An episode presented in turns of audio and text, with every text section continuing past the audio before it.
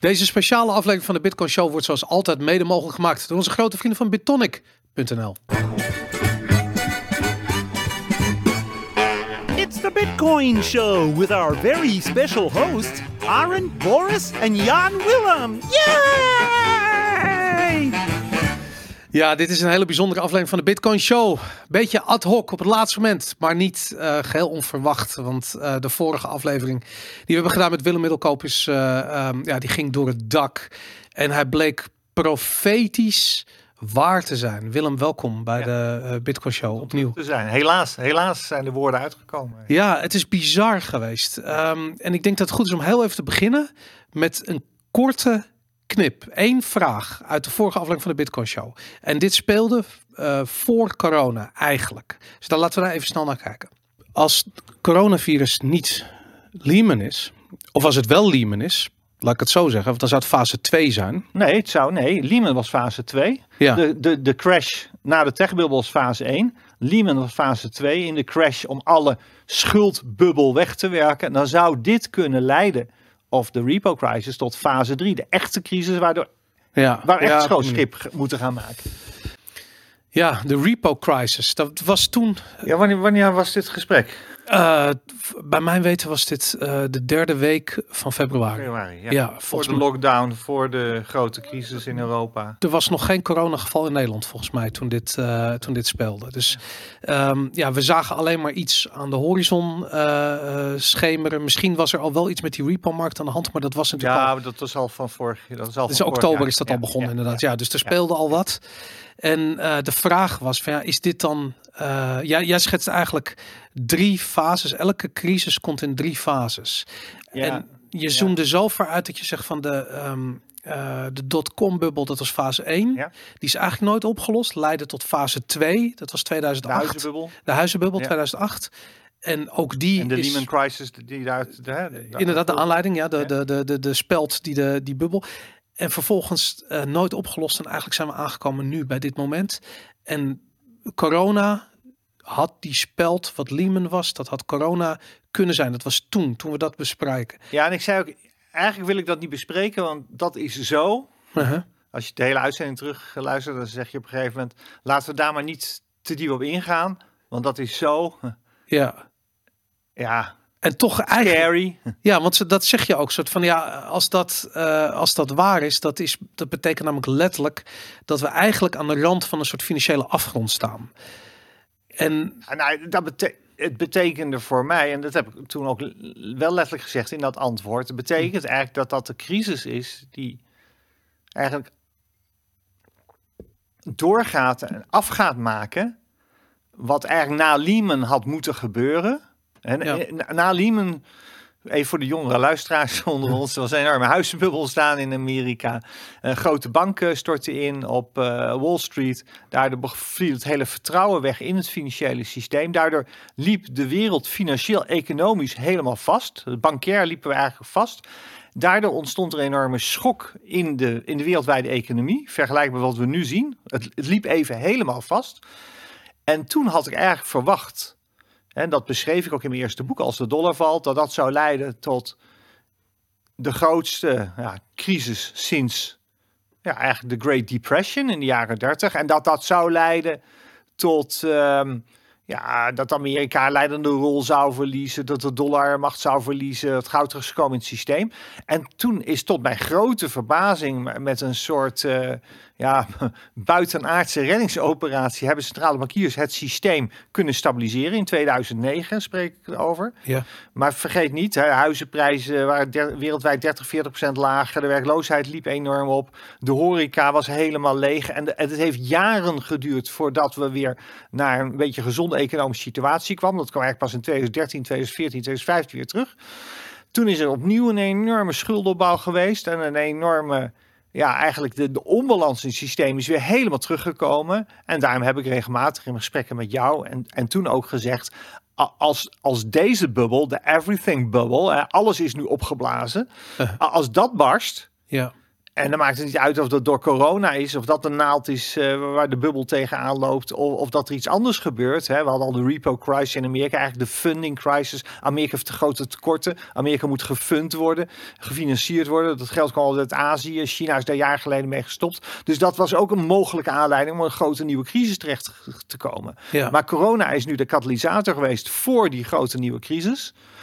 En daarom wil ik ook steeds benadrukken dat het maakt niet uit of de corona als ziekte binnenkort voorbij is.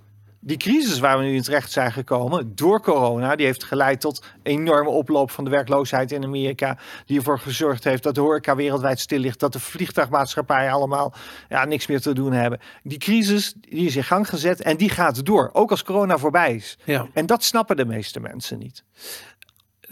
En wat ze ook niet snappen is, is de heftigheid. Weet je, ik bedoel, het is altijd een soort van ja, als je je baan verliest, dat is een drama. Maar als je dat 16,5 miljoen mensen in Amerika in twee weken tijd hun baan verliezen, dat is, een, het is de statistiek. Het Ja, economen zeggen altijd: een recessie is als je buurman zijn baan verliest, en depressies als jij je baan verliest. Ja, En, en dit is gewoon een, een, dit is een depressie. We hoeven niet meer te vragen of Amerika in een depressie komt. Als je gewoon naar de statistieken kijkt, de economische cijfers die je nu verwacht voor de komende kwart, twee kwartalen.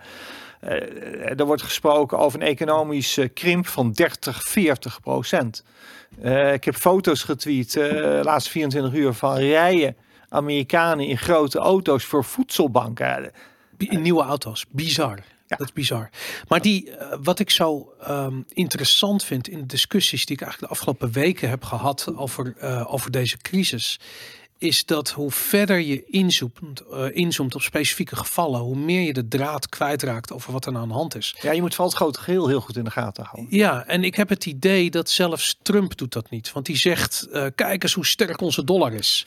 Alsof dat een teken is dat het goed gaat. Nee, maar dat is voor de bühne. Ik volg Trump al heel lang. Al voordat hij... eh, ik heb thuis een boek in de boekenkast uit 86, The Deal. Heb ik gelezen toen... Uh-huh. Ik ben al wat ouder, ben 57. En ik heb hem altijd gevolgd, ook in de financiële wereld. Omdat hij zeker regelmatig ging weer failliet. Of dan zat hij weer, bij CNBC. Mhm. Maar als je als interviews terugluistert... Voordat hij eh, president werd, heeft hij gezegd... dat Amerika hij, hij dacht toen dat hij niet zou winnen. Dus hij sprak heel vrij, vrij uit. Hij zei, eh, de volgende president die gaat de ergste crisis van Amerika meemaken. Want het systeem, Amerikaanse beurs staat op punt in te storten. Hij, hij wist heel goed Ja, dat Amerika een kaartenhuis was. ja, En toen hij president is geworden, heeft natuurlijk alles aan gedaan continu te tweeten. Kijk eens, de beurs gaat weer hoger, weer een nieuw record. Maar in zijn achterhoofd heeft hij altijd geweten Ja. dat er een hele grote crisis dreigde. Hij heeft ook gezegd, on- en dat, dat is zo makkelijk terug te vinden. eh, als ik impeached word en weg moet, dan komt Amerika in de grootste crisis die ze sinds de jaren 30 niet meer hebben meegemaakt. Dus hij weet als geen ander hoe kwetsbaar de Amerikaanse economie is. ja. En hij- wat hij zegt natuurlijk ook, hij heeft letterlijk die Jay Powell, die, die, die, die, die Fed-president, gedwongen om die rente te verlagen. Ja, En dat is, dus, eh, de, hij heeft, en dat was nog pre-corona. Ik had zoiets van, hij heeft gewoon zoiets van, als ik het maar tot die deadline van die, van die presidentsverkiezingen in november red, eh, eh, en dan klapt de boel daarna wel in elkaar. En dat is nu heel interessant. Inderdaad, dat we nu in een diepe crisis terecht zijn gekomen. Maanden voor de verkiezingen. ja. En de grote vraag is wat dit met het Amerikaanse volk natuurlijk gaat doen. Mhm. Ehm, en we zien dat de geloofwaardigheid, er is een poll over of ze Trump geloven in de coronacrisis. En dan zit, zit hij bij een heel laag percentage, nog maar 35% van de mensen die hem gelooft. Mhm. Maar toch zie je nog niet een brede eh, beweging ontstaan onder het volk die zeggen eh, Trump heeft dit helemaal verkeerd aangepakt. ja. En dat is, dat is de grote vraag. Wat gaat er politiek gebeuren? Ja, nee, dat snap ik inderdaad. Hey, en dan, dan even terug naar dat grote plaatje. Ehm, eh, eh, eigenlijk aanleiding van, of ik, ik weet het niet precies, maar we hadden contact. En eh, toen had ik net jouw vorige podcast met Paul Buiting geluisterd. En daarin zeg je op een gegeven moment, wat we nu zien gebeuren, is een strijd tussen inflatie en deflatie. Inflatie vanwege de geldprinterij, de money printer goes brrr. Ik weet niet of je die meme Ja. hebt meegekregen. Ehm, en aan de andere kant gewoon de, eh, de crisis die De natuurlijk deflatie. deflatoire krachten van de crisis. Ja, die twee eh, botsen heel hard tegen elkaar. En het is op dit ogenblik, we zitten nu zo, nog zo vers in die crisis dat het niet helemaal duidelijk is wie daar als winnaar uit de bus komt. Nou, dat weet ik wel. Ja, hoe zie, zie je dat? Eh, ben Bernanke, dat was de Fed-president ehm Nyland Greenspan. Mhm. Die heeft in 2002 een hele belangrijke speech geschreven en uitgesproken. En dat was voor mij een eye-opener, want in die tijd was ik me heel erg aan het verdiepen in het financiële systeem. Dat was eigenlijk de allereerste fase naar mijn eerste boek toe, als de dollar valt. Ja. Ik was sinds de, ehm, eind jaren negentig dat systeem aan het onderzoeken in deze speech gewoon 2002. Toen werkte ik net een jaar bij RTL Z als beurscommentator. En toen las ik die speech en die speech die had als titel Deflation, making sure it doesn't happen. En daarin beschreef hij dat, ehm, hij schreef het letterlijk, we've got a technique that's called the printing press. hij schreef het letterlijk. Ja. Zoek, zoek dus eh, de speech maar na. En hij zegt, wij kunnen altijd voor zorgen dat er geen deflatie komt. Want deflatie is het allerergste wat er is in een met schulden overladen economie. Omdat Ja. dan die schulden steeds zwaarder op de economie gaan drukken. En hij beschreef toen dus al, en dat laat ook zien dat centrale bankiers heel goed wisten waar ze mee bezig waren. We hebben een enorme schuldenbouw gehad. Dat gaat ooit leiden tot een grote crisis. Een crisis is in feite een soort deflationaire collapse, zoals eh, economen dat noemen. Er wordt ook wel eens gesproken over het Minsky-moment. Er komt een punt, niemand wil meer kopen, iedereen wil verkopen. En dat betekent dat alle prijzen naar beneden storten. Want ja, de enige die nog willen kopen zijn mensen die 30, 40, 50 procent lager dat huis aan de gracht of Ja, hè, die fabriek willen kopen. En de, er is een grote fout gemaakt na 1929, na de crash op Wall Street van 1929, dat centrale bankiers toen de deflatoire spiraal zich hebben laten voltrekken. En we zaten toen natuurlijk nog in een, in een goudstandaard, dus er werd niet enorm veel geld gecreëerd. En wat Ben Bernanke eigenlijk in die speech in 2002 zei van wij kunnen er altijd voor zorgen dat die deflatoire krachten, dat we die tot staan brengen. En dat er een inflatoire kracht voor terugkomt. Hè, dus dat dat geld minder waard wordt, dat de Mhm. prijzen weer gaan stijgen. En dat is omdat we dus de printing press hebben. We kunnen onbeperkt hoeveelheden geld creëren. Ja. En dat is dus ook precies wat ze hebben gedaan toen de crisis uitbrak. eh, Maar- na Lehman. Maar jij zegt er is een, er is een grens. Ja, er is maar één grens aan het creëren van de hoeveelheid geld. Als je mij vraagt, hoeveel geld kunnen we creëren? Zeg ik, dat weet ik niet. Uh-huh. Als je me vraagt, wanneer gaat het fout? Het gaat pas fout als de massa het vertrouwen begint te verliezen Ja. in, de, in de waarde van geld. Technisch is er geen enkele begrenzing aan het laten groeien van de bankbalansen. Centrale bankbalansen. Centrale banken die creëren dat geld. En die centrale bankbalansen waren heel klein. De Federal Reserve had een balans van eh, 700 miljard eh, voor 2007. Groeide toen naar 4000 miljard. Ja. Is nu is toen een beetje teruggezakt afgelopen jaren. Is nu opeens gestegen met 2000 miljard eh, naar 6000 miljard. En er is technisch niet een begrenzing. Hij kan 10.000 miljard worden, hij kan 20.000 miljard worden, hij kan 30.000 miljard worden. Nou, 10.000 miljard is een, een trillion in het Engels, een biljoen in Nederlands. Even voor, eh voor omdat grote getallen goed begrijpen. En het enige wat nu dus van belang is om te kijken, ja, wat, wat accepteren mensen nog wat we met de waarde van het geld doen? Ik, laat ik zo zeggen, ik, ik, de afgelopen jaren heb ik het idee, en maar dat komt ook omdat ik heel erg alles vanuit die bu- Bitcoin-bubbel heb meegemaakt. Ehm, iedereen die ik Bitcoin heb zien ontdekken, die heb ik zich eerst de vraag horen stellen van waarom is zo'n Bitcoin dan iets waard? Waarom, is Ja. dat, waarom heeft dat waarde? Om vervolgens direct bij de vraag te komen, waarom heeft een euro eigenlijk waarde? En ik denk eerlijk gezegd, ik denk dat de, eh de Goldbox hetzelfde eh, eh, deden. Ehm, en ik denk dat er nog een hele kleine groep mensen waren die zich misschien met Oostenrijkse economie bezig hielden. met, de, met de Oostenrijkse school bezig hielden. Ehm, En dat zit. Maar ik zie dus die, die bitcoin, zie ik die, die groep zie ik groeien. En die zie ik hard groeien. En die zie ik niet alleen soort van proberen bitcoin te kopen. Maar ik zie ze ook nadenken over wat geld is. Ja. En ehm, f- eh, laat ik zo zeggen, die vraag wordt gewoon steeds meer gesteld. Denk je dat dat ehm, is dat een soort vliegwiel-effect? Eh, eh, hoe zie jij dat in je omgeving? Nou, kijk, er is een nieuwe generatie opgestaan. Hè? Een Generatie, jij bent al een van de ouderen daarin. Ja, ja ik ben 47, dus maar dat, de hele, alle generaties die na jou zijn gekomen, hebben instinctief vanuit de, de tijdgeest waarin zij opgroeien, hebben ze meer met digitale oplossingen. En daarom ook digitale assets dan dat ze iets hebben met, noem iets als goud en zilver. Waar de oudere generatie, ik ben weer een generatie ouder dan jij, hè? ik ben 57. mhm. En ik ben opge, Ja, ik ben groot gegroeid met het idee, je kan altijd nog vluchten naar goud en zilver. En Pieter Schief is dus ook zo iemand. Hij is van mijn generatie opgegroeid. Je kan altijd nog vluchten naar goud en zilver. En onze Goldbug generatie heeft dus altijd gezegd dat bitcoin hebben wij helemaal niet nodig. Ja. Want wij kunnen vluchten naar goud en zilver. En goud en zilver kan ook niet worden bijgedrukt. En dat heeft intrinsieke waarde. Ja. Dus, waarom, dus voor ons was bitcoin altijd iets inferieurs. En wij snapten niet waarom de jonge generatie bitcoin prefereerde boven goud. Daar heb ik ook lang last, eh, lang last van gehad. Maar op een gegeven moment viel bij mij het kwartje dat ik een verkeerde denktrand had. Want ik vergeleek bitcoin steeds met goud. Ja. Maar dat moet je niet doen. Je moet bitcoin vergelijken met het geld wat we hebben. Het ongedekte geld. De euro die we hebben. De dollars die we hebben. Ja. Want dat geld wat we hebben heeft ook geen intrinsieke waarde. Ja. En kan onbeperkt worden bijgedrukt. Die bitcoin heeft ook geen intrinsieke waarde. In, in principe, we, hebben- we kunnen nog over de energiekant hebben. Maar die bitcoin kan niet onbeperkt worden bijgedrukt. Dus als je moet kiezen tussen je geld wegleggen als spaargeld in gewoon geld of in bitcoin, dan wint bitcoin het altijd. Ja, ja en eh, kijk, wa- waar ik juist eh, zo gefascineerd over ben, is die kennis die je nodig hebt om het, om het te doorgronden. En ik denk dat dat eh, eh, eh, grenst aan dat vertrouwen eh, wat je net schetste. Die, eh, ehm, en, en inderdaad, als je op een gegeven moment.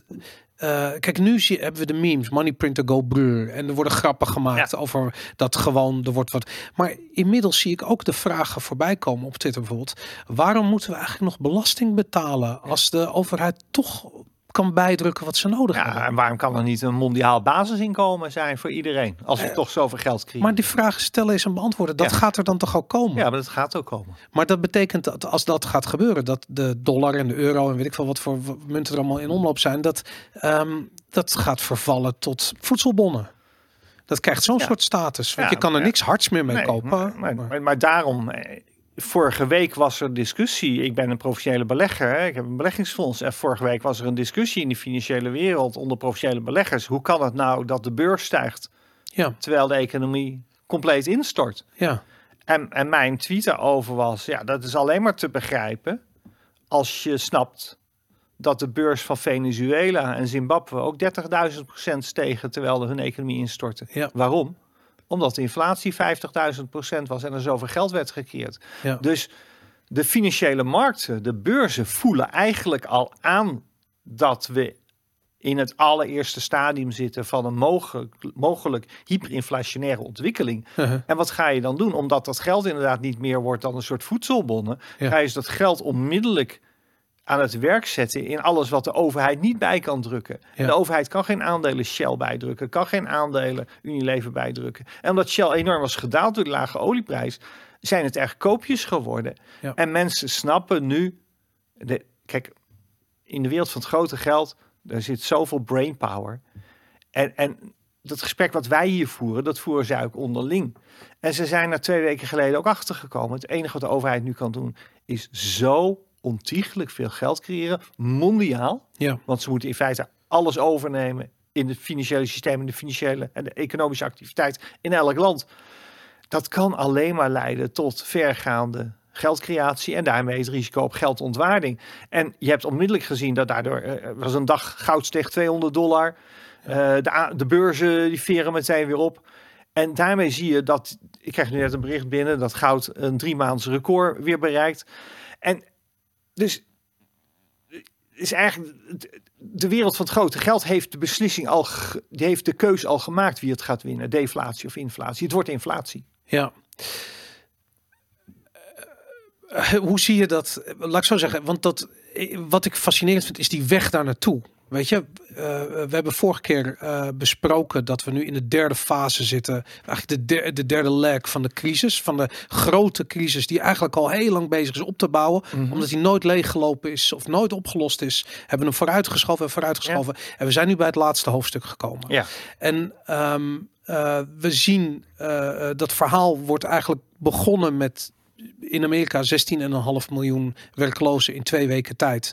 In 2008 waren het er 2,6 miljoen. Eh, we zijn exponentieel slechter af dan dat we dat in 2008 waren. Eh, ook omdat er natuurlijk al zoveel geld gecreëerd is en zo, zoveel extra schuld gecreëerd is. Ehm, hoe zie je dit? Hoe, hoe gaat dit zich ontvouwen? Nou, dat is, niet zo moeilijk te voor, voorspellen. Ehm, kijk, we hebben een fantastische economie opgebouwd.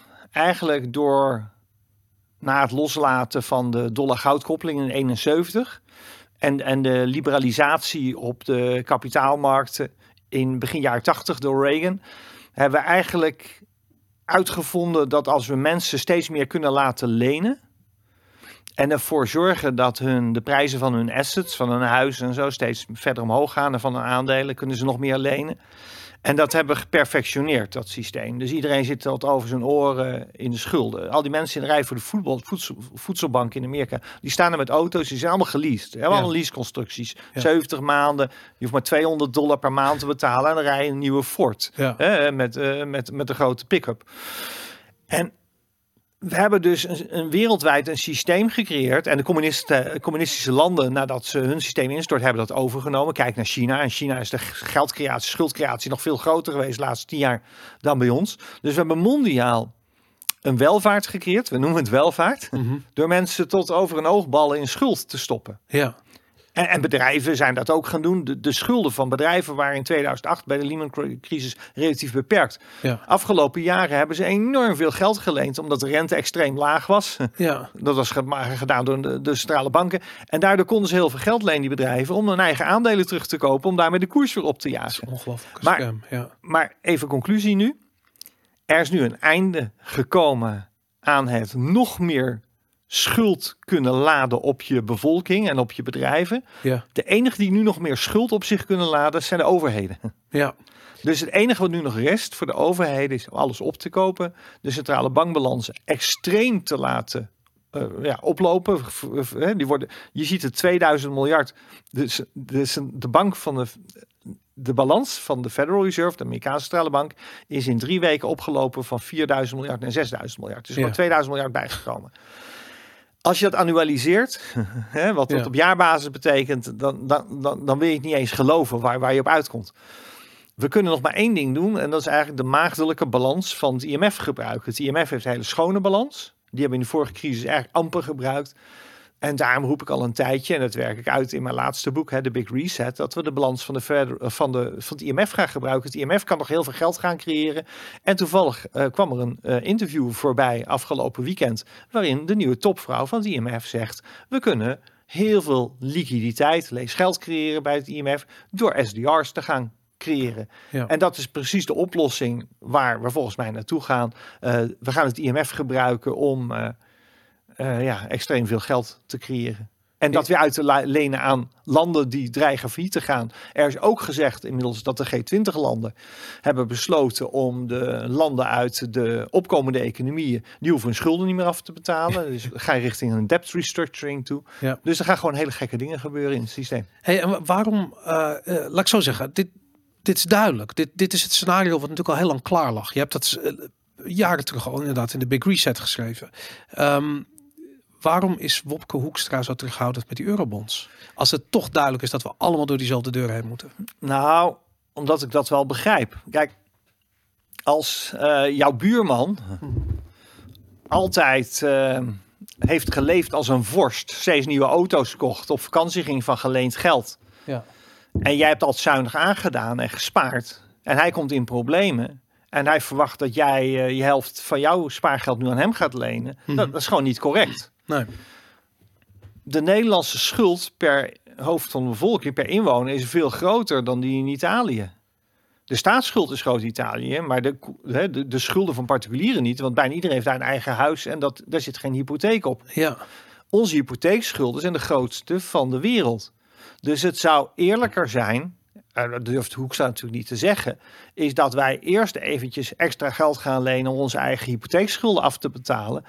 En dan zijn onze schulden ongeveer even groot als die van Frankrijk of Italië, zeg maar 100% van bruto binnenlands product. Onze schuldquote is nu 50% van bruto binnenlands product. Ja. In, in Frankrijk is het rond de 100%.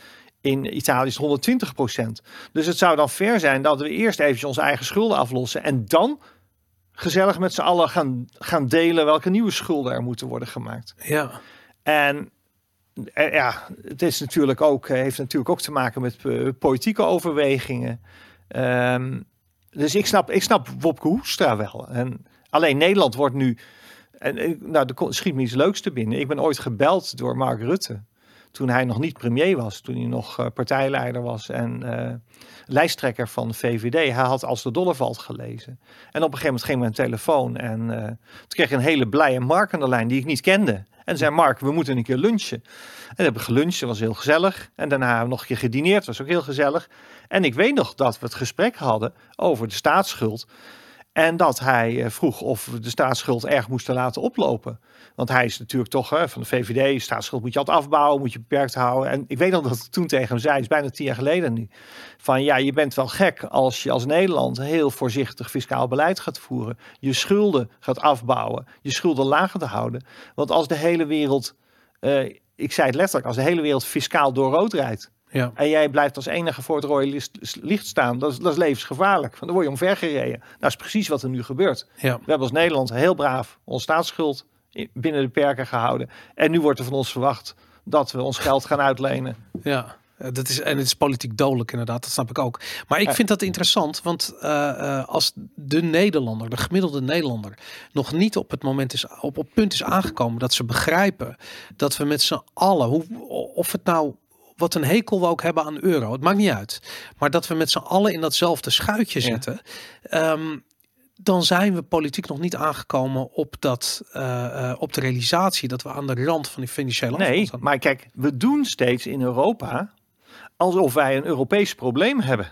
Ja, En dit is helemaal geen Europees probleem. Kijk naar Amerika. Met de rij voor de voedselbanken is het probleem nog veel groter. ja, Eh, kijk wat er in, in Azië gebeurt. Eh, kijk wat er in Rusland gebeurt. Ehm, dus we moeten het niet zoeken. Natuurlijk wordt er in eerste instantie van ons verwacht in Europa dat wij het zelf op gaan lossen. Mhm. Alsof daarmee het probleem voorbij is. Als wij daar in Europa uit zijn. Nee, als wij er in Europa uit zijn, is het probleem niet voorbij. Nog sterker, ik voorspel je. Er is nu 560 miljard opzij gezet voor hulp aan de zwakkere landen in het zuiden. Eh, volgende maand of uiterlijk volgend kwartaal hebben we het over een volgende ronde. Waarbij de bedragen nog veel groter zijn. ja. En dan kan eigenlijk alleen maar naar het IMF worden gekeken. En, en daarom, als deze crisis nog een paar weken of een paar maanden verder is, dan hebben we het over een mondiale oplossing. Ja. Waarin de Europese oplossing een onderdeel is van de mondiale oplossing. Dus we doen nu net in Europa alsof het alleen maar om gaat of wij in Europa uitkomen. Maar eh, puur voor mij, het, het is, eh, eh, het, het, het, krijgt zulke abstracte vormen. Het heeft zo weinig meer met, Ja. met economie te maken. Want het is op een gegeven moment, het is alleen maar een krankzinnige balans. Ah, het zijn krankzinnige bedragen. Ja, En, en, en, en waar we het nog niet over hebben gehad, wat is er nou daadwerkelijk in die economie aan de hand? ja, Maar misschien moeten we daar over hebben, want eh, we, we hebben het nu de hele tijd over een soort financiële crisis die vergelijkbaar was met wat er na Lehman gebeurde. Maar na Lehman was het heel, als, je, als je naar de grafieken kijkt van de economie toen en van de beurs, dat was twee, drie maanden grote crisis. Daarna konden we het oplossen en hadden we eigenlijk een V-shaped recovery. omdat het een kredietcrisis was. Ja, er gewoon inderdaad. meer krediet beschikbaar kwam. Juist. Vertrouwen nam toe. Juist. Het probleem Juist. opgelost. Ja. Maar nu, nu is het geen kredietcrisis, het is nu een crisis omdat mondiaal werkelijk de wereld is stilgevallen omdat er een pandemie is. ja, En dat hebben we niet meer, hebben we sinds de Spanish flu niet meer meegemaakt. Dus sinds de opbouw van een moderne financiële economie hebben we dit niet meer meegemaakt. En wat is het bijzonder aan zo'n pandemie? In zo'n pandemie, het is nieuw, dus niemand, niemand heeft het ooit eerder meegemaakt en kan je dus vertellen wat er gaat gebeuren. We weten niet of we drie golven krijgen, net als met de Spanish flu. Mhm. We weten niet wanneer het vaccin klaar is. We weten niet wanneer de lockdown opgeheven kan worden. We weten niet eens of lockdown de beste manier is, want in Zweden en Wit-Rusland doen ze het niet. ja, Dus we weten het allemaal niet. ja. En we hebben dus een situatie waarbij we onze economie hebben moeten stoppen om in ieder geval voor te zorgen dat ons gezondheids, onze gezondheidszorg niet helemaal vastloopt. Mhm. Nou, dat lijkt nu geslaagd te zijn. We zijn bijna overal nu net over de piek heen. Mhm. Behalve in Amerika nog niet, maar hè, daar lijkt het nu ook te stabiliseren, in ieder geval aan de oostkant, hè, de oostkust. Maar we weten nog niet wat dit in India gaat betekenen. In India begint hongersnood te ontstaan. Hè. Dus vanuit deze pandemie, waarvan we niet weten hoe lang het gaat duren, Mhm. gaat de lockdown drie, zes, twaalf of 18 maanden duren. We weten het gewoon nog niet. Er komen Ja. steeds meer rapporten van belangrijke ja, eh, partijen die een inschatting maken dat dingen als een lockdown partieel wel 12 tot 18 maanden kunnen gaan duren voordat we weer gewoon kunnen vliegen. Dus Het Dus- alleen, ja. na Lehman konden we na drie maanden zeggen, nou, we, we, hebben, we hebben iets heel orthodox gedaan in het systeem. We hebben ongelooflijk veel geld gecreëerd. We doen het eigenlijk op een manier wat eigenlijk helemaal niet kan. Is heel gevaarlijk. Maar hiermee trekken we de boel weer vlot. Ja, Bij deze situatie, ondanks dat we vijf tot tien keer meer geld aan het creëren zijn als tijdens de redding na Lehman, weten we niet of dat voldoende is om onze economie weer voldoende aan de gang te krijgen. Omdat dat namelijk afhankelijk is van hoe die pandemie zich ontwikkelt. ja. Ik heb me laten vertellen dat in, in ieder geval kijk, op een of andere in Amerika die, die cijfers zijn zo snel eh, beschikbaar. Wij, wij hebben op een of andere manier een half jaar nodig om de werkloosheidscijfers, eh, actuele cijfers te Ja, krijgen. dat doen ze elke week. Ja, inderdaad. En eh, wat ik heb begrepen, ook het aantal faillissementen neemt hard toe in Amerika. En in Amerika is het ook zo dat op het moment dat een bedrijf failliet is, het gevolg daarvan is dat waarschijnlijk twee andere bedrijven ook failliet gaan. Dat dit, dit hele eh, domino-effect, dit eh, en dan ervan uitgaan dat dit misschien wel anderhalf jaar duurt, dan is er geen bedrijf meer over. Nee, maar al duurt het maar drie, vier maanden. Ja, in, dat- in meest, stel in het meest optimistische scenario. Dat we over drie, vier maanden, hè, dat eh, inderdaad door de zomer, door het UV-licht, alle virussen zijn gedood en pandemieën kunnen, kunnen, epidemieën kunnen opkomen en ook weer heel snel verdwijnen. En stel dat het over drie, vier maanden het zijn wordt gegeven, all clear. Ja, All clear. Je mag weer reizen, je Ja. mag weer uit. Dan gaan er een hele hoop dingen gaan er goed. Dan gaan we meteen feesten. En we, de festivals komen weer op gang. En we gaan drinken. En alleen, een hele hoop mensen komen achter dat ze het geld niet meer hebben om dat te doen op de manier waarop ze dat vroeger wilden doen. ja, We willen wel op vakantie, maar we hebben dat geld dan niet. ja.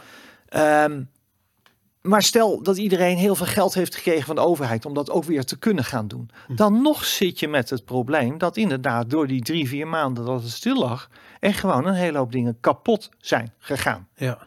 Die je niet weer zo makkelijk op kan starten. ja. Als mensen failliet gaan. eh, en ik ben een beetje bang dat zelfs in het, aller, in het meest optimistische scenario wat we nu schetsen, er zoveel schade blijkt te zijn aangericht aan de economie, dat het jaren kost om daaraan, eh, daarvan te herstellen. En, en hoe weet ik dat? Omdat ik alleen maar hoef te wijzen naar wat er na de Lehman Crash is gebeurd. Toen hebben we in een paar maanden tijd alles kunnen, alles weer aan de gang kunnen krijgen. En toen bleek nog dat drie jaar later de huizenprijzen in Amsterdam daalden. Om, door ja, de, de, de, de negatieve fallout effecten van die korte crisis. Absoluut. Maar ja. elke maand dat deze coronacrisis en deze lockdown langer duurt, Mhm. wordt die schade onevenredig groter. En vergeet ook niet dat zonder corona waren we al toe aan een hevige Ja. afkoeling van de economie, van de wereldwijde economie. Waar we toe aan een zware recessie. En ik ben een beetje bang dat dus corona nu eh, de katalysator is geweest van een start van een diepe economische crisis. Maar anders was het iets anders geweest. Ja, nee, dat, dat, dat, dat, is, dat staat helemaal eh, als een paal boven water. Ehm, wat ik zo fascinerend vind, is, is Japan. Japan is eigenlijk al, eh, al zit al heel lang in een hele grote crisis. Sinds 91. hè. Inderdaad, en daar zie je dat de centrale bank begonnen is van gekkigheid om, om, om eh, ETF's op te kopen. Alles op te kopen. Ja. Echt alles op te kopen. Ik geloof dat ze inmiddels 60% van Ja. alle verhandelbare derivaten in handen Ja. hebben. Het is ongelooflijk. Ehm, en Ons toch, voorland. ja, en maar toch, tussen aanleidingstekens, gaat het goed in Japan. Ze overleven het. Nou, ik zeg altijd, mensen gaan niet huilend over straat. Nee, En maar dat komt, dat komt omdat Japan kwam in een crisis in 91. In de jaren 80 was daar een enorme bubbel op de vastgoedmarkt en op de aandelenmarkt. En ja, het vastgoed in Tokio was meer waard dan al het vastgoed in Amerika. En ehm, nou, als je uit zo'n enorme periode van excessen komt, dan heb je heel lang nodig om die excessen weg te werken. En Japan had het voordeel dat toen zij in die diepe crisis kwamen, grote afkoeling, eh, lange recessie waar ze steeds weer in terugvielen, dat de rest van de wereld goed draaide. Het Westen draaide goed. Ja, Toen het Westen begon te haperen, toen begon China het over te nemen. En de Chinese motor zorgde ervoor dat Japan het redelijk bleef doen, dat het Westen redelijk, redelijk bleef doen. Mhm. Maar vergeet niet dat China veel meer geld heeft gecreëerd de afgelopen jaren, afgelopen tien jaar, dan het Westen. Of dan Japan. En China dreigt nu ook in een grote Ja. eh, recessie te komen. In een correctiefase te komen op dat enorm oplopen van de tekorten en de schulden in China zelf. En het is dus in Japan goed blijven gaan, omdat de rest van de wereld het goed bleef doen. Ja. En wat nu zo bedreigend is, en dat is ook de reden en de verklaring waarom centrale bankiers nu werkelijk ja, alle oude wetten hebben losgelaten. Mhm. En they print money like there's no tomorrow, omdat ze letterlijk bang zijn de, dat, er geen, dat er geen economie meer overblijft. ja. We, we kunnen nu maar één ding doen, is met, ja, door alles op te kopen, door alles te gaan eh, garanderen, door niet honderden miljarden te creëren, wat we na de Lehman Crash deden, maar duizenden miljarden te creëren in korte tijd nu. En het worden straks tienduizenden miljarden, Hmm. om te hopen dat er iets van een normale samenleving en iets van een normale wereldeconomie overblijft. Ik, vind- het is zo insane dat, Ja. dat we daar op dat punt zijn aangekomen. dat is ook in, dat is nog nooit in de wereldgeschiedenis gebeurd. Nee, hè? daarom. Het is, een, het is een experiment wat zo. Het lijkt wel alsof we wakker zijn geworden in een parallele eh, dimensie. Ja. Waarbij eh, alles ondersteboven is of zo. Hey, en, en de, laten we het even over de dollar hebben. Ehm, we zien dat de dollar, eh, de kracht van de dollar toeneemt. De dollar blijkt sterker te zijn dan, dan bijvoorbeeld de euro. Wat, wat is er aan de Ja, hand? ja, nee. Wat we vooral zien is dat er op financiële markten enorme bewegingen zijn. Eh, we hebben op de valuta bewegen, de valutamarkt, de euro-dollar of de euro-yen, maakt niet uit, bewegingen gezien in een paar dagen die we eigenlijk niet kennen. Gewoon 5 tot 10 procent bijna op een dag. Of in ieder geval binnen een paar dagen. We hebben goud gezien die opeens 200 dollar steeg op een dag. Ehm, we hebben een olieprijs gezien die nog nooit zo hard is gevallen. We hebben een beurs gezien. Eh, in de wereldgeschiedenis, de afgelopen 300 jaar, is, is, is de beurs nog nooit zo snel van een record naar 30, 40 procent lager gegaan. Dat is nog nooit voorgekomen. Ja. Niet in 87 tijdens de grote crash, waarin de beurs op één dag het meest verloor, hè, bijna een derde. Niet in 1929. Dus ja, uncharted territory. En, en ja, en als je dan weet dat de groeiverwachtingen, de krimpverwachtingen, normaal schrikken wij ons dood als onze economie met 4% krimpt. Hè? Dat Ja. is een zware recessie. Ja, ja, De economie gaat nu krimpen met 40%. Ja. Dan heb ik het over Amerika, de laatste voorspellingen. En ja, ehm, zoals gezegd, het enige wat we kunnen doen is alles opkopen, alles, alles, alles. En, en het enige wat we kunnen doen is, is op korte termijn alles opkopen, alles garanderen in de hoop dat de gevolgen van de pandemie toch in tijd beperkt zullen zijn. Ja. En dat we op een of andere manier een soort miraculeuze ehm, recovery kunnen creëren. En, en economen gaan er niet meer vanuit dat het een V-shape kan zijn, maar laat het dan een U-shape zijn. ja. Maar vergeet niet, die banken, die er best goed voor stonden aan het begin van deze crisis, die komen nu allemaal in zwaar weer. Waarom? Omdat het- onderpand is in waarde gedaald. Ehm, er gaan nu heel veel bedrijven krijgen het moeilijk. Als bedrijven moeten sluiten, we kunnen niet alle bedrijven openhalen. Daar, banken hebben leningen uitstaan bij die bedrijven. Als die bedrijven omvallen, moeten die leningen voor het eigen vermogen worden afgeboekt. Ja. Vergeet niet, een centrale bank kan onbeperkt liquiditeit creëren. Dus geld in het systeem pompen, Mhm. geld uitlenen. Maar het een centrale bank kan geen solvabiliteit creëren.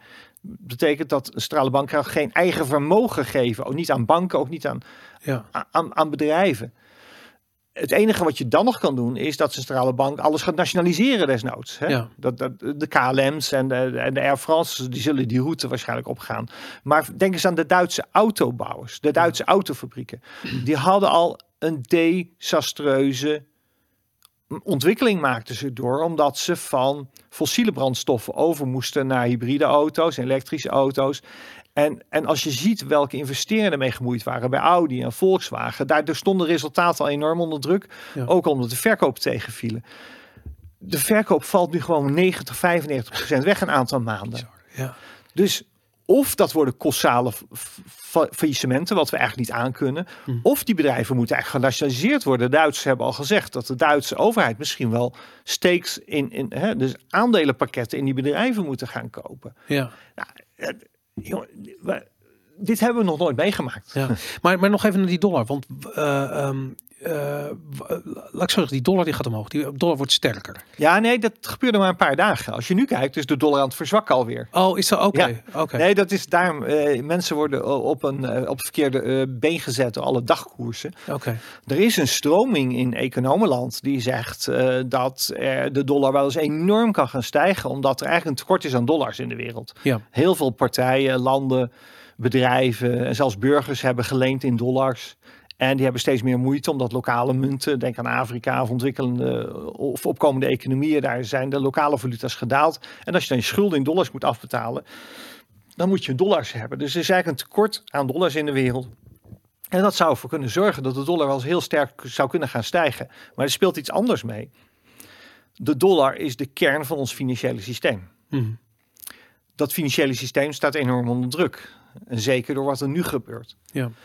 En daarmee komt er een enorme druk op de dollar te staan. En gaan er geluiden op, ook in Amerika. Trump wil dat bijvoorbeeld ook. Om de dollar te gaan devalueren. Ja. Een van de weinige dingen die we kunnen doen in een diepe crisis, zeker om Amerika te helpen, is de dollar te devalueren. is in de jaren 30 ook gebeurd. En de dollar kan trouwens alleen maar devalueren ten opzichte van goud en grondstoffen. En ehm, nou ja, daar spelen dus ook in die wereld spelen dus ook een aantal krachten die met elkaar strijdig zijn. De dollar zou omhoog moeten, omdat er een tekort is aan dollars. Maar de dollar wordt waarschijnlijk gedevalueerd ergens de komende tijd. Ik heb een poll gedaan op Twitter, waarbij eigenlijk iedereen toch over, van overtuigd was dat we binnen een jaar een, do- een vorm van dollar-devaluatie gaan zien. Maar is die devaluatie niet het automatische gevolg van al die geldcreatie die nu plaatsvindt? Zeker als dat geld op een gegeven moment de reële economie gaat raken. Ja, dan heb je het over de gewone geldontwaarding. Hè? Dus, eh, dus als er zoveel geld wordt gecreëerd, dan kan je verwachten dat de waarde van die dollars gaat dalen of die euro's gaat dalen. En dat is een mondiaal hè, effect. En dat is de prijs van alles wat de overheid niet bij kan drukken, gaat stijgen. Dus Ja. de spullen worden. Eh, De, stijging op de beurzen die je nu ziet, is in feite al die ontwikkeling. Je, denkt dat de beurzen stijgen omdat het beter gaat. Nee, de beurzen stijgen, wat we net hebben besproken, niet omdat het beter gaat. De winsten gaan dalen van bedrijven, maar omdat dat een veilige haven is voor je geld. Ja, ja oké, op die manier. Ja, ja, natuurlijk. Want wat mij opvalt, is de hele tijd die discussie over die productie die in China plaats. Ik bedoel, ze kunnen in Amerika nog niet eens een paar mondkapjes maken, omdat het te duur is. En de, dat, hele land is zijn productiecapaciteit eigenlijk kwijtgeraakt de afgelopen Ja, en, en dat, 20 jaar. En als je gaat vragen wat zullen de gevolgen zijn, de lange termijn gevolgen van deze crisis, is een van die lange termijn gevolgen dat landen weer hun eigen productie willen gaan terughalen uit China. Japan heeft daar net ook een aanzet toe gegeven. Die heeft ook gezegd we moeten ervan af dat alles in China wordt gemaakt. Dus zelfs als we uit deze crisis, als we een beetje heel huids uit deze crisis kunnen komen, zal het nog ongelooflijke gevolgen hebben eh, in, in, eh, door, door dat soort, hè, door dat soort eh, processen. Ja. Dan naar de scenario's. Hè? Ik, ik kan me altijd. Kijk, aan de ene kant, ik realiseer me dat geldcreatie eh, problemen oplevert die eh, altijd een beetje achter de horizon plaatsvinden. Je ziet het Ja, nooit direct. We zien dat. Amsterdam is Ja. in een betere staat dan in een gouden eeuw, bij wijze van spreken. Op dit ogenblik. Er worden flats neergezet met appartementen van acht ton erin en iedereen koopt het maar blijkbaar. En nu dat- niet meer, hè? Nee, dat zal nu wel even klaar zijn inderdaad. Maar, maar goed, die, die, die, die, die problemen zijn altijd een beetje achter de horizon. En opeens zijn we daar aangekomen op dat ogenblik. De meeste mensen in Nederland zijn daar nog niet. Die realiseren zich niet. Die hebben nog zoiets van, ja, eurobonds, dat willen we niet. We hebben een gezonde economie hier in Nederland. Eh, Ja, nou, volgens mij is dat al achterhaald. Ja? Ik, ik hoorde gisteren een heel mooi voorbeeld van mijn zoon. Mijn zoon is 18 jaar, die zit net op kamers in Amsterdam. Die had een pizza besteld. En toen werd er aangebeld hè, voor thuisbezorgd.nl. Mhm. En hij verwacht dan een jonge student of een, eh, of een andere ja, eh, bezorger, wat je normaal eh, door Amsterdam ziet fietsen. mhm. Maar toen stond daar een vrij keurige man van 40 jaar voor de deur om die pizza af te leveren. En wat bleek, die meneer was zijn baan kwijt. Jezus, Die wist ja. bij God niet hoe hij zijn geld meer moest verdienen. Hij had zich maar aangemeld als bezorger. Ja, Dus ja, hij zei dit, hij zei dit was zo'n gênante situatie. Want die man voelde zich duidelijk, het was volgens mij zijn eerste dag. Die stond er heel onhandig te doen met dat geld. Hij vond het raar. En toen dacht ik, ja, dit is zo'n treffend voorbeeld van wat er nu aan het gebeuren is. ja, ja, ja. ja, dat is bizar Net inderdaad. als de Amerikanen in een luxe auto's in de rij. Je staat in een auto van 30.000 dollar, Ja, urenlang in de rij om een voetpakket een 20 voedselpakket van ja. 10, 20 dollar te krijgen. Ja, ja dat, is, dat is insane inderdaad. Dat is echt insane. En, en ik, ik, ik probeer een beeld te krijgen van waar, waar, die, waar dat scenario eh, naartoe gaat. Kijk, uiteindelijk, ehm, uiteindelijk komen we bij zo'n reset moment. Uiteindelijk is het maatschappelijk en politiek eh, eh, bespreekbaar om een, een nieuwe currency in te voeren. En hoe ze dat ook gaan doen. Ik heb altijd het gevoel gehad dat bijvoorbeeld de euro een verkapte, een beetje een reset was. Weet je, eigenlijk kregen we een devaluatie van de gulden in de vorm Ja. van de euro. Ja. Ehm, zo werd het in eerste instantie niet gezien, want het was alleen maar vooruitgang. Het was fantastisch en we hoefden niet meer geld te wisselen als we op vakantie gingen naar Spanje. Ehm, en vervolgens. werd wel een beetje duurder. Ja, en iedereen begon vervolgens te klagen toen ze realiseerden dat we eigenlijk twee keer zoveel betalen voor alles wat er in Nederland plaatsvond. Oh ja. En, ehm, maar goed, zo hebben we misschien een, een, een, een stuk van de dotcom-crisis eh, weggewerkt. Ehm, dat gaat dus nu weer gebeuren. Nou ja, kijk, dit soort crisissen zijn er altijd aanleiding toe. Ik noemde al het voorbeeld van wat er in de jaren 30 is gebeurd tijdens de New Deal van Roosevelt, waarbij hele grote veranderingen worden doorgevoerd. Mhm. Dus je kan er nu vergif op innemen dat als we over tien jaar terugkijken, dat we constateren dat eh, toen in 2020 en de periode daarna ongelooflijke veranderingen zijn gekomen op heel veel gebieden. Of het dan gaat of de productie weer weggaat uit China. Maar dat gebeurt ook in het monetair systeem. En ik heb in 2014, 2015 ehm, ehm, de Big Reset ehm, gepubliceerd. Mhm. 2014 is gepubliceerd, 2016 is er een herziening, eh, revised edition gekomen. En in dat boek betoog ik, en het staat letterlijk op de achterflap, dat rond 2020 er behoefte is aan een herziening van het mondiale geldsysteem, mon monetair financiële systeem. En dat betekent dat er een nieuw anker moet worden gevonden. Nu is de dollar de anker. Hè. Het moet iets anders eh, worden, want Amerika gaat in problemen komen. Nou, dat gebeurt nu. Ik beschreef in het boek hoe we naar eh, schuldsaneringen toe zullen moeten, omdat de schuldenopbouw ja, te groot is geweest tientallen jaren. En er komt een punt dat je dat moet gaan wegwerken. Mhm. En er zijn er nog een aantal andere dingen die, ze- die zullen moeten veranderen. En ik denk, we zitten nu in de digitale revolutie. Dus misschien gaat cashgeld nu wel echt eruit. Ook omdat dat eh, hè, tijdens een pandemie gewoon echt gevaarlijk is. Ja. Je kan bijna nergens meer cash Ze afrekenen. wilden het al weg hebben. Waar, waarom Ja? willen ze het weg hebben? En ehm, nou ja, omdat je natuurlijk daarmee zwart geld eh, en je kan de mensen niet goed controleren. En je kan het onder je matras neerleggen. En Ja. op het moment dat je inflatie hebt, dat, dat Maar, maar als we even, even verder gaan op de grote komende veranderingen die je in het financiële systeem kan verwachten. eh, je kan natuurlijk eigenlijk verwachten dat we binnenkort ehm, digitale valuta krijgen die door centrale banken zijn gecreëerd. Die we dus in een wallet, hè, dat iedereen, ik denk dat het punt niet ver weg meer is. Dat we allemaal een berichtje krijgen dat we mogen allemaal een wallet downloaden, Ja. gratis, eh, in de App Store. de eerste, En op die wallet staat geld. ja, de eerste 1200 euro, alsjeblieft. Ja. Oh ja, want China heeft het al gedaan op een niet-digitale manier. Amerika doet het al.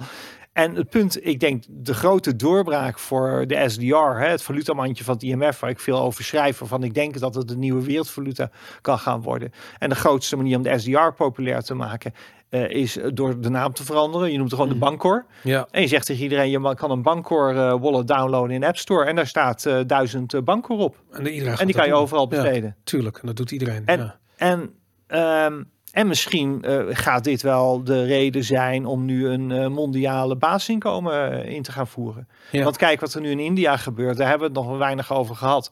Maar er gaan zich humanitaire rampen voltrekken.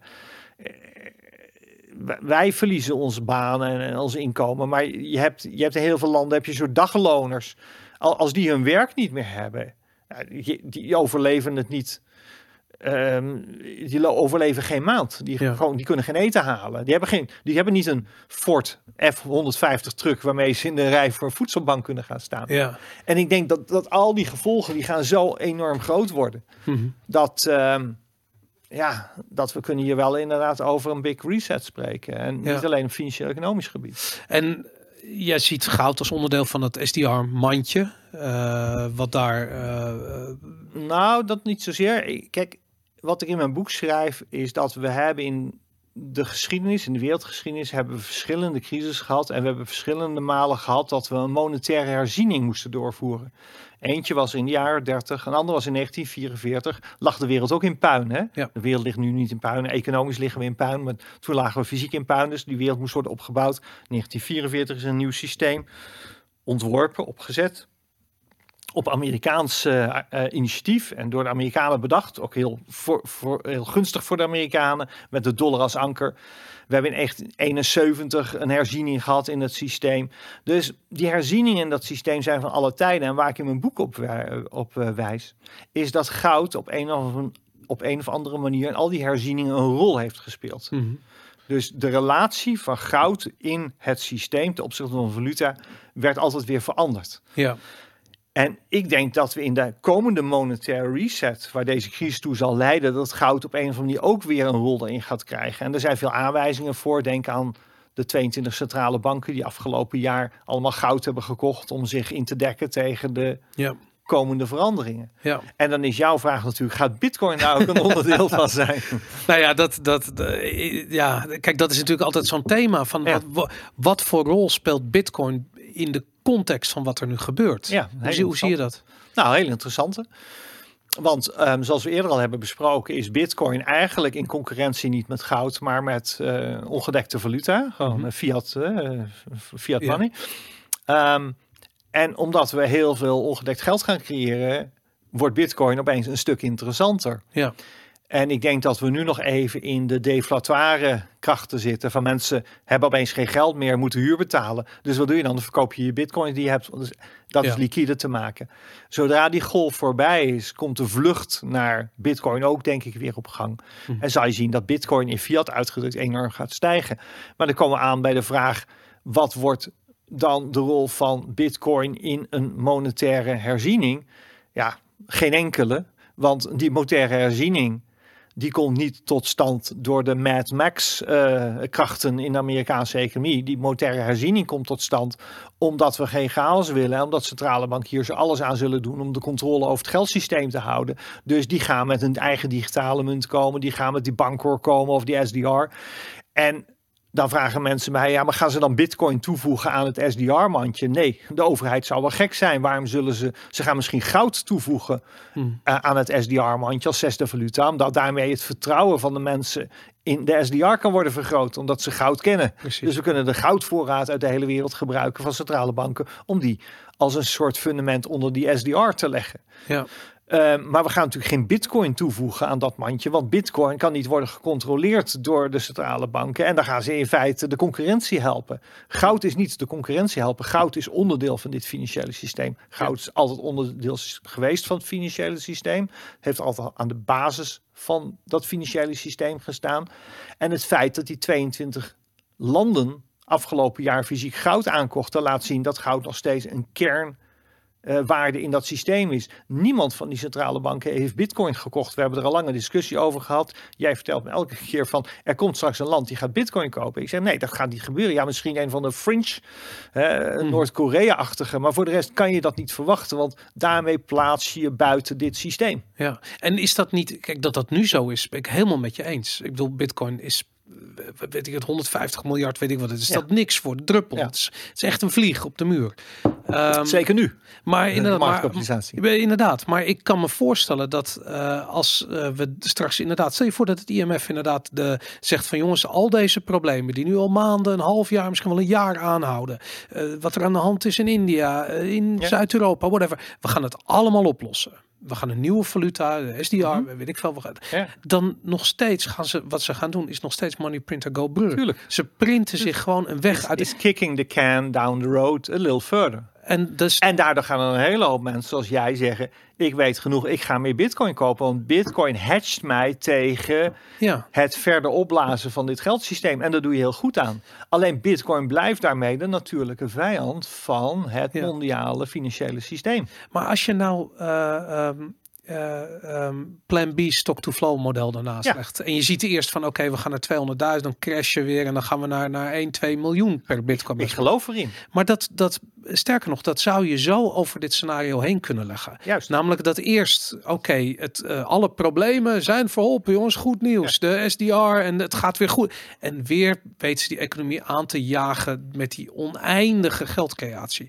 En voordat dat op zijn eind loopt, zijn we weer tien jaar Ja, verder. maar daarom klopt zijn model denk ik ook. En daarom klopt denk ik ook dat we in 2028 tegen een bitcoin waarde van een miljoen aankijken. Maar Ja. vraag je alleen wel af wat de koopkracht van die miljoen dollars is. Ja, ja, tuurlijk. Ja, dat, dat, dat is natuurlijk een hele goede. Misschien koop je daar tegen die tijd een kilo goud mee, die je nu ook kan kopen Ja. voor die 1600 dollar. Ja, ja dat, dat, dat, En daar, daar, daar houden de bitcoiners nooit rekening Nou, mee. hè. jawel hoor, is dat heb, dat heb ik wel veel gehoord. Ook omdat natuurlijk, kijk, het, het, het werkt alleen in relatie tot, eh, tot de dollar of de euro, weet ik veel. Ja, fiat currency. En Nou, dat, het is, kijk, Bitcoin zal een geweldige carrière doormaken en een geweldige eh, leven hebben als een alternative currency. ja, En, en ik denk dat er steeds meer mensen naar die alternative currency zullen vluchten. Zoals ze dat ook naar goud en zilver doen. Ik denk bij goud en zilver is binnenkort afgesloten. Die weg is nu eigenlijk al afgesloten. Ik heb ooit Amsterdam Gold gehad opgezet. Ehm, wij, wij, werden, wij waren groot eh, marktleider in het verkopen van goud, fysiek goud en zilver.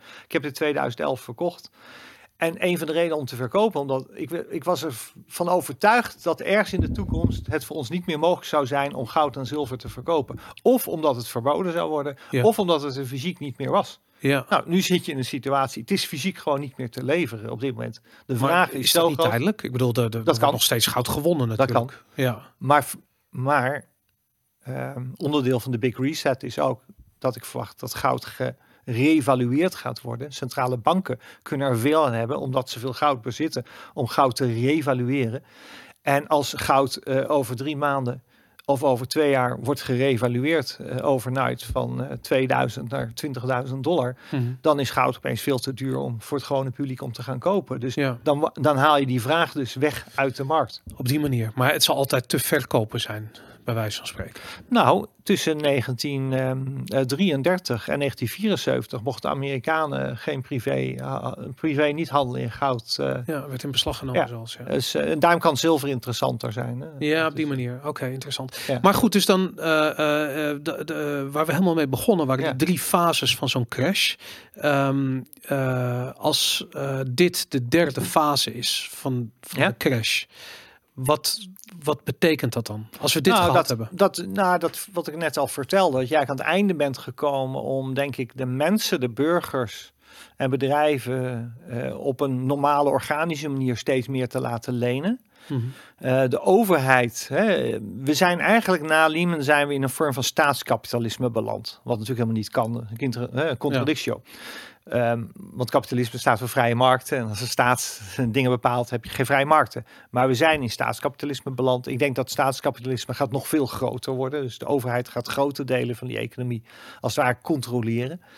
Ehm, de overheid is de enige die de schulden nog heel erg op kan gaan laten lopen. Denk ook aan het IMF wat ik heb verteld. Dus je krijgt eigenlijk een hele kunstmatige ja, economische samenleving. Mhm. Waarbij de roep om een mondiale ja, controle, een mondiale regering daarover, een mondiale valuta, een mondiale basisinkomen ehm, heel groot gaat worden.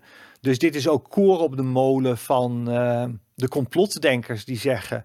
Eh, ja, elke crisis zal altijd worden gebruikt door machthebbers om de controle verder te vergroten. Vergeet niet dat Europa alleen maar Europa heeft kunnen worden door elke crisis te gebruiken om de macht van Brussel uit te breiden. Ja. Dus dat gaat in Europa gebeuren.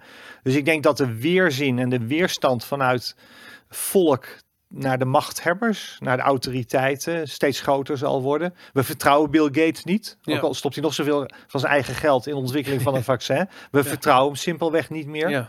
Straks krijgen we een verplichte vaccinatie. Je moet verplicht worden gevaccineerd. Doe je het niet, dan, dan ga je de gevangenis in. Dus we gaan heel veel strijd krijgen. Er, komt nog, er komen heel veel conflicten uit. En als we, als we geluk hebben, komen er geen internationale conflicten uit. Ja. Maar als je ziet hoe er nu naar China wordt gewezen, als dat China schuldig is aan, dit, eh, aan deze pandemie en dat China alles moet terugbetalen, Ja. dat doet denken aan hoe we Duitsland hebben behandeld na de Eerste Wereldoorlog. Ja. De China dreigt een soort paria gemaakt te worden. Het is niet voor niks dat China overal hulpvliegtuigen naartoe stuurt Ja. om maar eh, een soort goodwill te Ja, je ziet, je ziet letterlijk die persberichten opeens ontstaan. Ja. ja. En, maar vergeet niet dat er altijd op de achtergrond krachten aan het werk zijn. Hè. Ik beschrijf ze uitgebreid in mijn laatste boek eh, Patronen van Bedrog. Hè. De deep state krachten die van Trump af willen. Ja. De perfecte fall guy nu. Ja. Laat het allemaal maar instorten bij Trump. Ehm, en, en die proberen hun macht, eh, hun plannen voor controle over de wereld eh, hiermee groter te, te, te maken. En, en daar, hoef je, daar hoef je geen. eh, dat is geen, dat is geen, eh, geen moeilijke voorspelling. Maar ik, ik, je kunt die angst bijna voelen.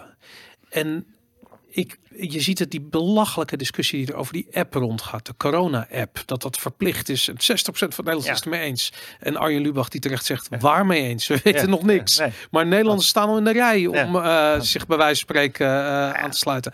Het, het, maar, maar dan nog even dat, dat, dat die derde fase. Dus als dit klaar is, als we de- deze crash wordt opgevangen door de creatie van een nieuw systeem, is Nou, daarmee die, die crash opgelost?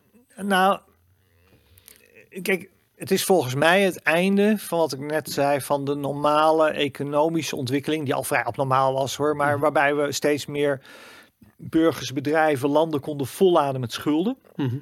En dat konden exploiteren. Hè. Bankiers exploiteerden dat. Hè. Hoe Ja. meer schuld er in het systeem is, hoe meer bankier nou, over, over al die schulden gewoon rente kan vangen. En we komen nu in een soort laatste fase, waarbij we dus naar een soort totalitaire vorm van staatskapitalisme gaan. Eh, die mondiale trekken heeft. En, en, en, en daarmee komen we in een volstrekt nieuw tijdperk. Ik heb aan het begin van deze crisis getweet. Mhm. Er is een tijdperk voor Lehman en na Lehman. En dat geloofden mensen toen niet. Maar er zijn zoveel dingen veranderd na Lehman. En maar er komt nu, er is een tijdperk voor corona en is een tijdperk na corona. En na, vanaf 2020, als je de geschiedenisboekjes van 2060 gaat lezen, Mhm. dan wordt er zoveel toegeschreven aan wat er in 2020 is gebeurd. Ja. En heel veel mensen denken dat dat niet het geval is. Die denken, het is een pandemie. Als de pandemie over is, dan gaan we gewoon weer door. Ja. Nee. En ik blijf erop hameren dat dat niet het geval is. En ik hoop dat ik het helemaal mis heb. Ja. En ik hoop dat ik, eh, dat ik eh, al mijn woorden in moet trekken en dat ik het helemaal mis heb gezien. Maar vergeet niet, ik ben twintig jaar lang bezig geweest met dit systeem bes- te bestuderen. Ja. Na een jaar of zes, zeven had ik het redelijk door en kon ik als de dollar valt schrijven. Waarin ik voorspelde dat binnen 15 jaar een grote financiële crisis zou ontstaan. Het gebeurde Mhm. binnen 12 maanden. Ja. Daarna vroegen mensen aan mij, maar wat is de oplossing dan Willem? Ik zei, ja, maar dat weet ik niet. Wel blij dat ik de crisis aan kon zien komen. Maar in de loop der jaren, ik leerde er ook bij, ik had steeds meer contact met centrale bankiers. Toen begreep ik centrale bankiers meer hoe zij, hoe zij dachten. En op een gegeven moment dacht ik dat ik erachter was hoe zij het systeem zouden gaan redden bij een volgende crisis. En daar is de Big Reset uit voortgekomen. En ik schreef in 2014, rond 2020 zullen er grote veranderingen moeten komen in het financiële systeem. Dat leek weer een hele bouwde uitspraak. Maar het, het is nu aan het gebeuren. Maar wat ik hiermee wil laten, wil, wil, wil laten zien, is dat ik al twintig jaar bezig ben om me eigenlijk te verdiepen elke dag in het systeem. Om het systeem te begrijpen en daardoor Ja. Te kunnen voorspellen waar het naartoe gaat. En omdat het financiële systeem door mensenhanden is gemaakt.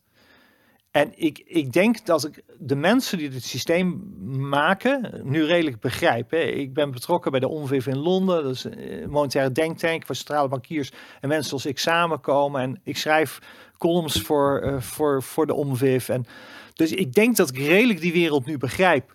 En daarom is het ook niet zo heel moeilijk om te voorspellen ehm, hoe ze dat systeem aan willen gaan passen en aan zullen gaan passen. En dat is het voordeel van ja, dat je wat ouder bent en dat je Ja. ouder wordt. En, Nou, ik ben het met je eens. En, en we- ja, we, hadden vooraf nog even, ja, moeten we het daar wel over hebben. Maar het, het idee dat er in zit een soort van totalitaire, socialistische, staatskapitalistisch systeem eh, aan het ontstaan is. eh, of dat de eerste tekenen zich, eh, zich aftekenen. maar kijk, er komen grote veranderingen. Ja, En ik denk dat ik technisch in het systeem redelijk kan afbakenen hoe die veranderingen eruit kunnen gaan zien. Maar waar dat toe gaat leiden ja. en wat voor samenleving daaruit gaat ontstaan, weet je, dat, Nou, dat- dat kan, ik, kan ik ook niet voorspellen. Dat is één ding wat ik nog even met je wil bespreken. En dat is de, iets wat altijd de voorturning wordt genoemd. Ehm, eh, en het, het grote idee dat we een hele nieuwe generatie gaan meemaken die het vertrouwen in, eh, in de politiek en de banken en eigenlijk in alle autori- autoriteiten gaan verliezen. Ehm, Nou, dat is natuurlijk al tien jaar aan de gang. ja, Dat is steeds sterker aan het worden. Daar gaat deze, denk ik, nieuwe situatie, nieuwe golf, gaat dat alleen maar groter maken. Het, de je mag hopen ehm, dat het niet gaat leiden tot echte revolutionaire krachten, hè, die we Mhm. natuurlijk in 1799 in Frankrijk hebben gezien. Hè. De, op een gegeven moment de revolutie, opstand tegen het systeem. In Amerika heb je een situatie waarbij er aantoonbaar meer vuurwapens zijn verkocht de afgelopen weken. ja, Want mensen bang zijn dat ze hun eigen haven goed moeten gaan beschermen. ja, En er is, het dreigt, nou, waar ik me wel zorgen over maak, dus dat Amerika is natuurlijk de leidende macht in deze wereld. Mhm. Amerika heeft eigenlijk eh, met de Wolfowitz-doctrine gezegd, wij gaan ervoor zorgen dat er nooit meer een macht op kan staan die ons kan bedreigen. Amerika wordt nu zo enorm bedreigd, door zichzelf eigenlijk, niet Ja. door het buitenland, dat uit krachten uit voort kunnen komen die ervoor gaan zorgen dat Amerika af wil rekenen met ja, mogelijke opvolgers. Hè, land als China, die mogelijk de leiding eh, over zou kunnen nemen in de wereld rond 2050. En, en dat zou kunnen leiden tot militaire conflicten. Dus ik besluit de Big Reset ook met, als we geluk hebben, dan gaan we in mondiaal goed overleg met het IMF, mhm, een wereldregering, een wereldvaluta. En ja. dat, is- dat is het gunstige scenario. Uh-huh. Als, als het slecht uitpakt, dan krijgen we een grote militaire conflicten en dan, dan is het ieder voor zich. En, ja. en, en daar, daar wil je niet over nadenken. Maar ik moet zeggen, dat einde, dat is een beetje vroeger toen ik als kind met soldaatjes speelde, dat eindigde ook altijd dat ik aan het eind van het, dan gooide ik alles door elkaar. Er was een grote puinzooi. Zo klinkt dat een beetje. Nou ja. Maar, maar, ik, maar ik, ik zit namelijk heel erg, eh, eh, als je die nieuwe beweging hebt, hè, en je voelt hem, en ik voel hem ook, en ik vind mezelf daar onderdeel van, maar ik zie het ook heel erg om me heen, van mensen die eh, niet meer, geen vertrouwen meer hebben in autoriteiten, wat, er, Ja. in wat voor vorm dan ook. Ja. Ehm, en jij zegt aan de ene kant van ja, we krijgen zo meteen verplichte vaccinaties. Ik heb zoiets van vaccinaties zijn iets wat per definitie niet verplicht kan Ja, zijn, want maar op. je, maar je hebt er toch belang Ja, bij nee, maar dan, mag je, nemen. dan mag je niet vliegen en dan mag jij niet dit. ja, dat je krijg je. Ja, nee, dat geloof ik ook wel. Ja, dat, ja, dat nou kan dan tekent iedereen met het kruisje. Nog wel. Als jij niet op strand mag komen, als jij niet in de kroeg mag zitten. Ja. Eh, in Amerika, de Federal Reserve. Uh-huh. Iemand van de Federal Reserve heeft officieel een interview voorgesteld dat eigenlijk iedereen elke dag getest zou moeten worden, of laten we zeggen elke week. En dat je een button moet dragen in een Ja. bepaalde kleur om aan te geven of je wel of niet Ja, ja. drager bent. Dat is ongelooflijk.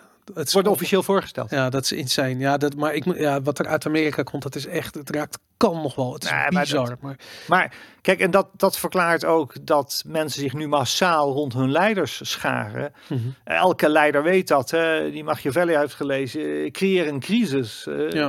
of, la, of als er een crisis is, iedereen gaat achter de leider staan. Want mensen zijn bang. ja, En, en, en fear hè, is onze grootste, dat is onze leidende, grote leidende ja, dr- d- d- drijfkracht. Ehm, eh, en, en, en ja, er is, iedereen is bang. ja. Maar hoe kan je nog... ehm, laat ik zo zeggen, ik bedoel, je, je zit er als investeerder in. Hè? Ik bedoel, je spreekt Ja, ontzettend ook, maar ik ben ook mens. Ja, nee, dat snap ik. Maar, maar hoe kan je nog een markt hebben in zo'n situatie? Ik bedoel, we weten Ah, allemaal eh, hoe de, de socialistische eh, Ja, regeringen geëindigd in- zijn. Ja, maar in onze wereld, wij spreken al tien jaar over daar. daar eh, ik, had, ik, had, ik, liep, ik liep over het strand met een plaatsgenoot, die zit ook in de financiële wereld, die snapt het ook goed. Mhm.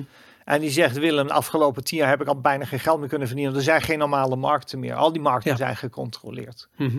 Ehm, dus de afgelopen tien jaar leeft wel in een soort kunstmatige eh, eh, kapitalisme. Daar noem ik staatskapitalisme, waarbij de rente werd bepaald. En er werd bepaald of goud Ja. wel of niet mocht stijgen. En eh, alle, alles, alles werd gemanipuleerd. Ja. De olieprijs werd gemanipuleerd en de roebel werd gemanipuleerd. Er gebeurden zoveel dingen. Eh, en ja, dat gaat alleen maar een, standje, eh, Ja. een standje hoger. Dat is inderdaad bizar. We leefden daar al in, Ja. inderdaad. Ja, ja, we hebben Ja. al die voortekenen al gezien. Ja, waarom zijn die huizenprijzen in Amsterdam zo, zo, zo, eh, zo hoog gestegen? Omdat de rente naar bijna nul is gegaan. Dat is gewoon bepaald door de overheid. En dan ga je dus ook, dan weet je dus dat wat er met de huizenprijzen gaat gebeuren. Maar dat wil je, want als die huisprijzen omhoog gaan, dan voelen mensen zich rijker. Dan gaat de welvaart toenemen, dan gaat de consumptie toenemen. Dus het is allemaal bedacht, het is allemaal gestuurd. Ja, bizar. Bizar. Ja.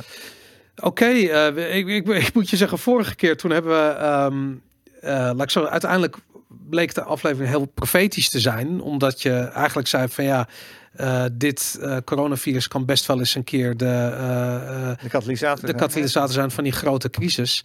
Ehm, Als deze aflevering weer zo uitpakt. Weet je in 2050? 20, ja, dat, gaat, dat gaan we, Nee, gaan nee. wij dat niet meer mee. Nee, je weet het al veel eerder natuurlijk. Ja, ja. Over, over 12 tot 18 maanden dan... ja, ik heb continu getweet sinds deze crisis begon. ehm, dat het, het, het duurt minimaal een paar jaar voordat je weer naar het begin van normaal gaat. Eh, voordat eh, we weer overal mogen vliegen zonder bescherming, allerlei restricties. Maar ja, nogmaals, in, in die 12 tot 18 maanden gaat er zoveel aan schade worden aangericht in het systeem, eh, bij banken, bij, bij, bij wat dan ook. Dat ik denk dat als we al het geluk hebben dat we binnen 12 tot 18 maanden weer naar een vrije eh, Mhm. economie komen, waarbij we gewoon kunnen reizen zonder lockdown. Dan, dan worden we wakker eh, in een situatie waarbij enorme schade is aangericht. En Ja. waarbij je toch moet concluderen dat er in de afgelopen 12 tot 18 maanden heel veel dingen anders zijn geworden. Ja, ja het, is, eh, het, is, het is eigenlijk doodeng. Dat, dat moet ik eigenlijk zeggen. Ja, maar goed, ook de wereld draait door. Hè. En we hebben een hoop crisis. eh, eh, Fantastisch boek als mensen daar eens nog eens meer over willen lezen. Het in perspectief willen zien. Mijn favoriete boek is The History of Financial Crisis van Mhm. Kindleberger. Ja. Daar is bij mij alles mee begonnen in 98. Lees dat boek eens, interessant boek. Crisis van alle tijden. En gek genoeg mensen. Ja, ze heeft natuurlijk vreselijke problemen, brengt dat met zich mee. Maar mensen leven wel door. Ja. Ik woon bij het strand, jij woont bij het strand. Mm. Ik loop elke dag een uur over het strand, waar ik vroeger geen tijd voor nam. Mhm. De zee is gratis, de zon is gratis, de natuur is gratis. Nee, Ja. maar Dat is je deze lockdown-periode wel echt. Hè? Dat, gewoon dat, weer, dat je weer terugkeert naar Ja. je gezin, naar je eigen, naar jezelf. ja, en als Ja, je een pakje rijst hebt of een broodje en dan eh what more do we, do we need? Prima. Willem, dankjewel. Oké. Strong hand, everybody!